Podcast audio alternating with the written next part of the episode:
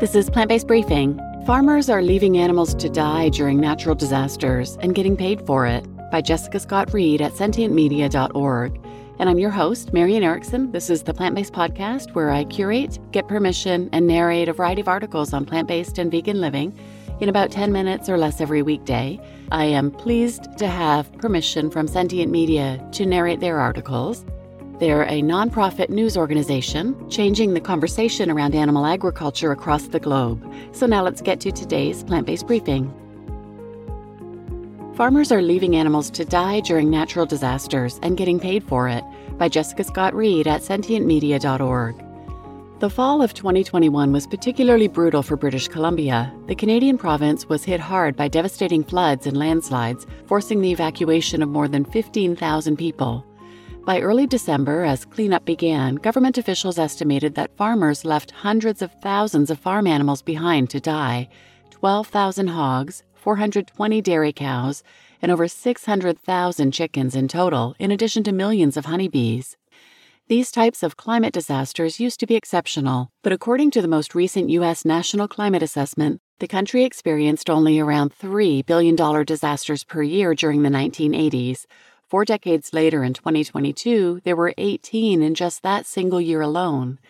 Governments are investing in climate disaster preparedness, but there is one population consistently left out of evacuation plans farm animals. The pattern is unmistakable. News stories describe massive sheds packed with animals flooded or consumed by fire, leading to millions of deaths. But most of these media accounts fail to ask what might happen next time. That's no accidental omission. In the US, Canada, and the UK, there are no laws requiring farm animals to be relocated before disaster strikes. It's just too expensive, say the agricultural economists who spoke with Sentient Media. And even though a new bill pending before Congress could change the incentive structure, it's not clear whether the outcome would be better. Billions of animals are at risk from looming climate disasters. Most industrial scale factory farms are packed to the brim with animals. According to the British Columbia Chicken Marketing Board, the average number of chickens held per barn in the region is 50,000, for instance. There is no current limit on the number of animals that can be housed on farms in Canada, read a statement from Canadian animal protection organization Animal Justice in 2021.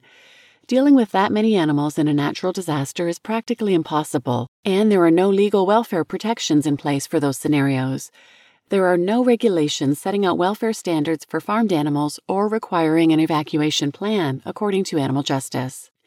In a nutshell, it's a financial decision for farmers.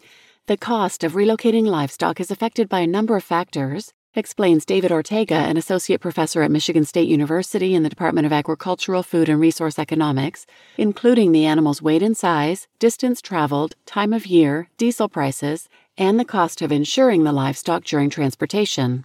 Moving that many animals on short notice is expensive.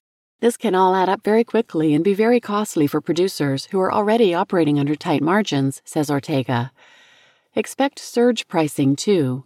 When it comes to relocating animals in an event of extreme weather or other types of disasters, Ortega says there would be a surge in demand for transportation and hauling services, which would further increase the cost during those periods, making this a very challenging option.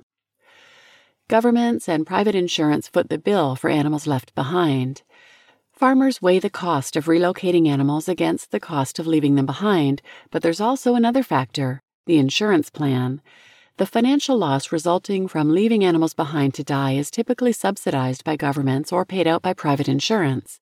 Substantial compensation for livestock losses and disasters, including some disease outbreaks, is provided by the U.S. government through both standing programs and ad hoc interventions, explains Jim Leitzel, professor of economics and public policy at the University of Chicago. These payouts may be incentivizing producers to leave their animals behind. When faced with a looming disaster, animal owners and contract farmers, both are eligible for compensation, have limited financial incentive to take costly measures to save their animals. What's more, there's little economic benefit to arranging and paying for rescue. Compensation is generally not linked to prevention efforts, says Leitzel. In other words, it doesn't pay to rescue or relocate, it's cheaper to leave them behind. With more disasters come steeper insurance costs. But as climate disasters increase, so does the cost of compensating farmers. The U.S. Department of Agriculture has an initiative called the Livestock Indemnity Program, which compensates producers for farm animals lost due to extreme weather events. The program's payments are equivalent to 75% of the average fair market value of the livestock, according to public records obtained by the Animal Welfare Institute, AWI, through a Freedom of Information Act request. The USDA distributed nearly $47 million during fiscal year 2022 money spent to compensate for 350,000 farm animals killed. Relocating animals ahead of disaster is not impossible, says Animal Welfare Institute's Ali Granger.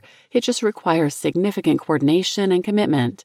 In 2018, during Hurricane Florence in North Carolina, tens of thousands of animals were in fact moved. Even though millions of animals perished, the North Carolina Pork Council touted the work of their members in relocating over 20,000 pigs. That effort was entirely voluntary, however. There's no legal requirement to relocate or rescue farm animals. Facilities regulated under the Animal Welfare Act, such as zoos and some research labs, are required to have emergency plans, but farms are exempt. Policy reform would incentivize a plan, but no guarantee of safety. Producers are not required to demonstrate that they took any steps to protect their animals or mitigate losses prior to receiving taxpayer funded assistance, says Granger of the current regulatory framework. Campaigners with the Animal Welfare Institute are advocating for the Emergency and Disaster Preparedness for Farm Animals Act, H.R. 243, introduced to Congress by Representative Steve Cohen, Democrat Tennessee, last January if it were to pass, the bill would require producers to have disaster assistance plans in place in order to be eligible for certain USDA assistance programs. Delcianna Winders, an associate professor of law and director of the Animal Law and Policy Institute at Vermont Law School, calls the bill a step in the right direction. For now, she says massive subsidies to industrial animal agriculture disincentivizes protecting animals during severe weather events, which leaves millions to suffer and die every year.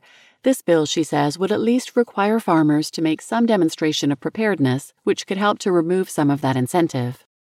That said, there's no language in the bill to ensure the plan wouldn't just be mass culling or depopulation, as the industry sometimes calls it, using a method critics say causes massive animal suffering, like ventilation shutdown, to induce heat stroke.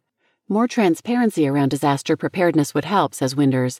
If the agency made plans for factory farms public, there would be some accountability and assurance that the plans are meaningful and not just window dressing. At least for now, however, the proposed bill does not include that kind of detail.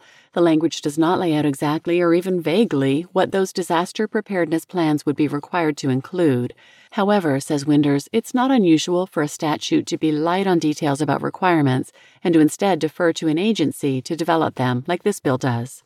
Unfortunately, the bill's chances for passing are slim, at least according to Winders. Still, leaving out specifics about rescue might at least give it a better chance, says Granger. And getting something passed now is critical, she argues, as we brace for climate disasters to become more regular throughout the year.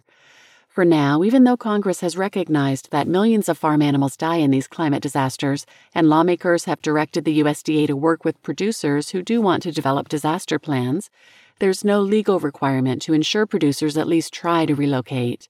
Ultimately, says Granger, it is unclear what actions the USDA is taking to ensure farms have contingency plans in place for natural disasters, and whether those plans include evacuating or relocating farm animals. In Canada, there are no laws and no pending legislation that would protect or prepare farm animals ahead of climate disaster. Canadian officials published an Emergency Preparedness for Farm Animals brochure in 2011, but the plan is guidance, not a requirement. The bottom line for Winders we should, of course, rethink bankrolling an industry that majorly contributes to climate change, she says. But if governments are going to continue to subsidize factory farms, the least we can do is remove the incentive to leave animals behind and require some effort to protect them. You just listened to Farmers Are Leaving Animals to Die During Natural Disasters and Getting Paid for It by Jessica Scott Reid at sentientmedia.org. I'm your host, Marian Erickson. And just how messed up is it that farmers are paid to leave their animals behind in natural disasters? It's so cruel and heartless. And just last Wednesday, my sister, who lives in BC, texted me to say she was watching the news and they were talking about avian flu and one guy who lost 17,000 turkeys said, It's like having a family dog and losing it. Oh, please. And of course, there was no pushback on that ridiculous comment. And then the guy says the majority of his loss will be covered by the federal government and he'll start with a new flock next year. It drives me nuts when these farmers pretend that they're so devastated by the losses of these animals when they're just going to have them killed in a few weeks anyway. Turkeys are killed between 14 and 18 weeks old when they can live to be 10 years old, so they're only alive for about 2% of their natural lifespan before they're slaughtered. Chickens raised for their meat are killed at around six weeks old. Chickens raised for their eggs are killed at around one to one and a half years old. So just notice when you see these news stories and these farmers pretending they're so devastated by the losses of their sweet little babies, just notice the hypocrisy. So please share this episode with anyone who might benefit, and thanks for listening.